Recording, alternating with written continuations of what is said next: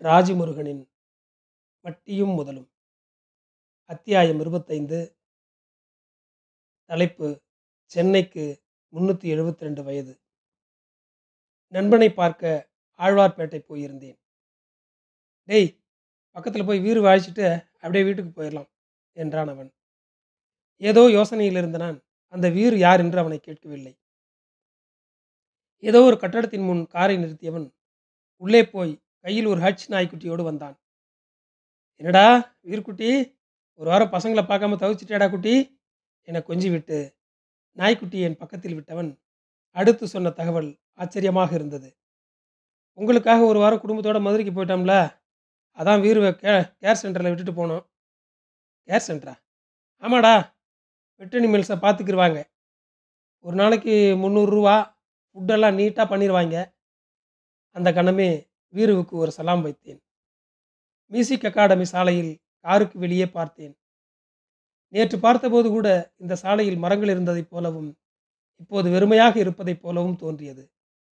சட்டென்று பாப் மார்லியின் பாடல் வரிகள் ஏனோ மனதில் கீயின் ஆனது. என் மூதாதையர்களின் உதிரம் இந்த நகரம். நகரும் சாலைகளில் நகராத மரங்களில் வாழ்கிறார்கள் அவர்கள். என் மூதாதையர்களின் உதிரம் இந்த நகரம். இந்த வரிகள் இந்த சென்னைக்கும் அப்படியே பொருந்தும்.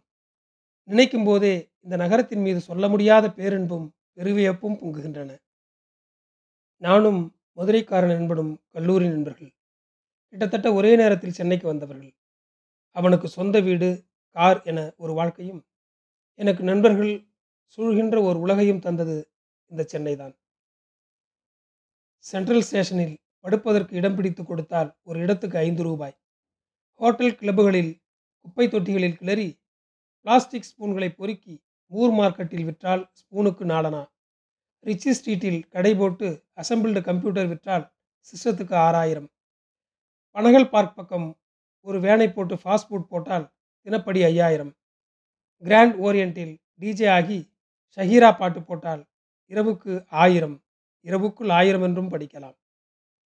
தீவு திடலில் பாப்கார்ன் மெஷின் போட்டால் ரோகிணி லாட்ஜில் ரூம் போட்டு ஜோசியம் சொன்னால் காமராஜர் அரங்கை புக் பண்ணி விழிப்புணர்வு வகுப்பு நடத்தினால் ரியல் எஸ்டேட் தாதாவாகி சினிமா எடுத்தால் அரசியல்வாதி வீட்டுக்கு டிரைவராக போய் பினாமியானால் ஆயிரம் ஆயிரம் வாய்ப்புகளையும் வசதிகளையும் அள்ளி இறைத்தபடி மின்னிக் கொண்டிருக்கிறது சென்னை. ஆனால் ஒரு நாய்க்குட்டிக்கு கூட கேர் சென்டர் வைத்து தினசரி முந்நூறு ரூபாய்க்கான வாழ்க்கையை அருளும் இந்த நகரத்தில் அதன் பூர்வ குடிகள் எங்கே இருக்கிறார்கள்? சென்னை கபாலிகளின் நகரம். ஆனால் இன்று வரை திருடன் பிக் பாக்கெட் சாராய வியாபாரி என்பவைதான் கபாலிகளை பற்றி ஜோக்குகளிலும் சினிமாகளிலும் நாம் அறிந்த சித்திரங்கள். முனிமாக்களை இன்னும் ஆப்பக்காரியாகவும் மீன்காரியாகவுமே வைத்திருக்கிறோம். கபாலீஸ்வரரின் பெருங்கொண்ட படையலுக்கு முன் பாடிகார்டு முனீஸ்வரனின் கோழி ரத்தம் தடவிய ஒற்றை எலுமிச்சம்பழத்துக்கு மதிப்பே இல்லை. தங்களுக்கான வாழ்நிலத்தில் எல்லா வாழ்வுரிமைகளும் மறுக்கப்பட்டு வறுமைக்குள் கிடக்கும் கபாலிகளையும் முனிமாக்களையும் பற்றி நாம் அறிந்துணரவே இல்லை.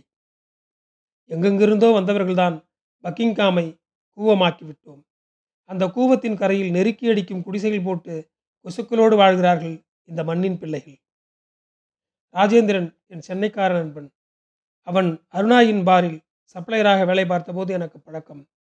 ராஜேந்திரனின் அப்பா திருவல்லிக்கேணி ஃபர்னிச்சர் கடை ஒன்றில் மீன்பாடி வண்டி ஓட்டிக் கொண்டிருந்தார். ஒருமுறை பீச்சுக்கும் ராதாகிருஷ்ணன் சாலைக்கும் நடுவில் இருந்த அவனது குடிசை பகுதிக்குள் போயிருந்தேன். அப்போது ராஜேந்திரனின் அப்பா அவனது அண்ணனோடு ஆவேசமாக மீன்பாடி வண்டியில் வந்து இறங்கினார்.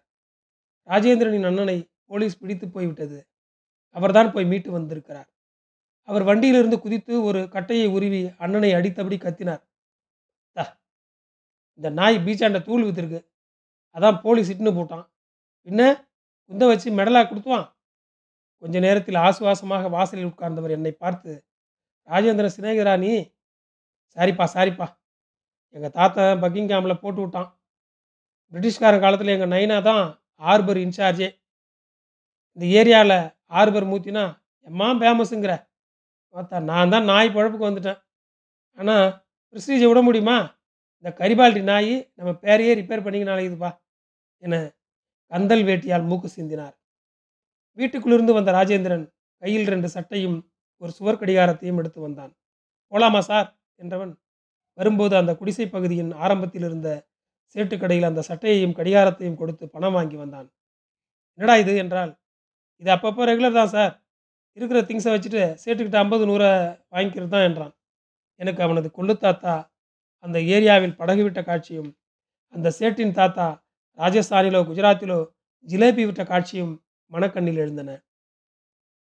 அதன் பிறகு ராஜேந்திரன் என் தொடர்பு எல்லைக்கு வெளியே போய்விட்டான். கிட்டத்தட்ட பத்தாண்டுகளுக்கு பிறகு அவனது குடியிருப்பு இருந்த இடத்துக்கு போனபோது அதிர்ச்சியாக இருந்தது. அப்படி ஒரு குடிசை பகுதி இருந்ததற்கான அடையாளமே இல்லாமல் அங்கே மிகப்பெரிய வணிக நிறுவனம் வந்திருக்கிறது. அந்த அடகு கடை சேட்டு தான் இந்த வணிக நிறுவனத்தின் ஓனரோ என்னவோ என சந்தேகம் தட்டியது. இல்லையெனினும் அந்த காம்ப்ளெக்ஸில் அவன் அலைபேசி கடையோ பீட்சா கடையோ போட்டிருக்கக்கூடும். அடையாறு சாஸ்திரி நகரில் பறவை வீட்டுக்கு பக்கத்தில் கருமாரியம்மன் கோயில் இருக்கிறது. ஏரியாக்காரர்கள் சேர்ந்து வருஷத்துக்கு ஒரு முறை கோயிலுக்கு திருவிழா எடுப்பார்கள். இந்த முறை திருவிழாவுக்கு போயிருந்தபோது பரம சொன்னான் இருபது முப்பது வருஷத்துக்கு முன்னாடி வரைக்கும் நாலு தெருவிலையும் நம்ம ஜனம் தான் இருந்துச்சு மச்சான். முக்கால்வாசி ஜனம் பூடிச்சு. இப்போ பாதி ஜனம் மார்வாடி ஐடி பசங்க வேறு ஊர் ஆளுங்க. அடுத்த தெருவுக்கு கோயில் கலெக்ஷனுக்கு போனால் நீங்கள் யாருன்னு கேட்குறான் ஏழு எட்டு குடும்பம் தான் நம்மளோடது. திருவிழாவே என்ன படமாக இருக்கும்? இப்போ எதுவும் இல்லை மச்சான். இந்த நகரத்தை உருவாக்கியவர்களை இங்கிருந்து அகற்றி நகரத்துக்கு வெளியே கண்ணகி நகருக்கு தள்ளிவிடுகின்ற அரசும் அதிகாரமும் குடிசை பகுதிகளெல்லாம் அழிந்து ஷாப்பிங் காம்ப்ளெக்ஸ்களும் அப்பார்ட்மெண்ட்டுகளும் முளைத்து கொண்டே இருக்கின்றன. ஒவ்வொரு விடியலிலும் அரசியல் வாரிசுகளும் பண முதலைகளும் தொழிலதிபர்களும் பொக்லனோடு வந்து நிற்பார்களோ என்ற நிராதரவான பயத்துடனேயே கழிகின்றன சென்னை மைந்தர்களின் பொழுதுகள். அந்த பயத்தில்தான் எப்போதும் குடிசை பகுதிகளில் ஒரே கம்பத்தில் மாறி மாறி ஆளும் கட்சி கொடிகள் பறந்து கொண்டே இருக்கின்றன. திடுதிப்பென்று எழுந்து நிற்கும் கட்டடங்கள் விளையாடி கொண்டிருக்கும் பிள்ளைகளுக்கு தெரியப்போவதில்லை அதற்கு முன்பு அங்கே விளையாடி கொண்டிருக்க பிள்ளைகளின் நிரந்தரமற்ற எதிர்காலம். ஓஎம்ஆரில் இந்த ஐடி நிறுவனம் எழுந்திருக்கும் இடத்தில் இதற்கு முன்பு கூடி கிடந்த உயிர்கள் இப்போது எங்கே? மெட்ரோ ரயில் வருவதற்கான வழித்தடத்தில் இதற்கு முன்பு படுத்துறங்கிய ஜீவன்கள் இப்போது எங்கே? பேசின் பிரிட்ஜ் ரயிலடி ஓரமாக ஒதுங்கும் பெண்களுக்கு மேலே விளம்பரத்தில் ஷாருக் கான் சிரிக்கிறாரா நகைக்கிறாரா? வண்ணாரப்பேட்டையில் பிறந்து முழங்கி ரிக்ஷா ஓட்டி கொண்டிருந்த கௌசா நைனா வீட்டை இழந்து சென்னையை தாண்டிய புதிய குடியிருப்பில் எவ்வளவு நினைவுகளோடு துயரப்படுவார்? காசிமேடு தண்டையார்பேட்டை திருவற்றியூர் என மீனவர்களின் ஏரியாக்களிலும் வணிகமயமாக்கலின் கைகள் நீண்டுவிட்டன. அவர்களையும் நகரத்திலிருந்து துண்டித்து பார்க்கும் மனநிலையே பலருக்கும் இருப்பது ஏன்? ஆங்கிலேயர்களின் ஆளுகைக்கு சென்னை வந்த கணக்கை வைத்துக்கொண்டு இப்போது சென்னைக்கு முன்னூற்றி எழுபத்தி ரெண்டு வயது என்கிறார்கள். சென்னையின் பழைய புகை புகைப்படங்களை பார்க்கும்போது ஆச்சரியமும் பரவசமாக இருக்கிறது. அசோகமித்திரனின் கதைகளில் கூட மவுண்ட் ரோடு முழுக்க மரங்கள் இருந்திருக்கின்றன. புதுமைப்புத்தனின் சென்னையில் எக்மோர் ரயிலடியில் புங்கை மரங்கள் பூத்திருக்கின்றன. என் அண்ணன் வந்தபோது தீநகர் ஜிஎன் செட்டி ரோட்டில் இருந்த மரங்களும் நான் பார்த்தபோது வேளச்சேரியில் இருந்த மரங்களும் இப்போது இல்லை. ஆளும் பேருமாக சேர்ந்து ஜீவிதம் அளித்த நகரத்தை நிர்வாணமாக்கி கொண்டே இருக்கிறோம். இந்த நகரத்தை அதன் ஆதி மனிதர்களிடமிருந்து பிடுங்கி அதன் அத்தனை அடையாளங்களையும் அழித்து கொண்டிருக்கிறோம். பூமி துளைக்கும் பெருங்கட்டடங்களும் செயற்கை உணவுகளும் இயந்திர நாற்றமும் அழிந்துவிட்ட நகரத்தில் ஒரு மரம் விடும் மூச்சு கபாலியுடையது. அதன் வேரில் கிளையில் பூவில் அவர்களின் ஆக்சிஜன் இருக்கிறது.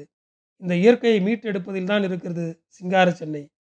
பத்து வருடங்களுக்கு பிறகு ராஜேந்திரனை பார்த்தேன். என்னை தேடி கண்டுபிடித்து தன் சகோதரியோடு அலுவலகத்துக்கு வந்திருந்தான். இப்போது சென்னையை தாண்டிய செம்மஞ்சேரியில் குடும்பத்தோடு இருப்பதாக சொன்னான். அவனுடைய சகோதரியிடம் என்னம்மா பண்ணுறே என்றேன். அவர் சொன்னார் முன்னாடி நம்ம ஊடு இருந்துச்சுலண்ணே அங்கே கட்டிக்கிறாங்களே அந்த காம்ப்ளெக்ஸில் கார் பார்க்கிங்க்கு டோக்கன் போடுறேன்னா நன்றி.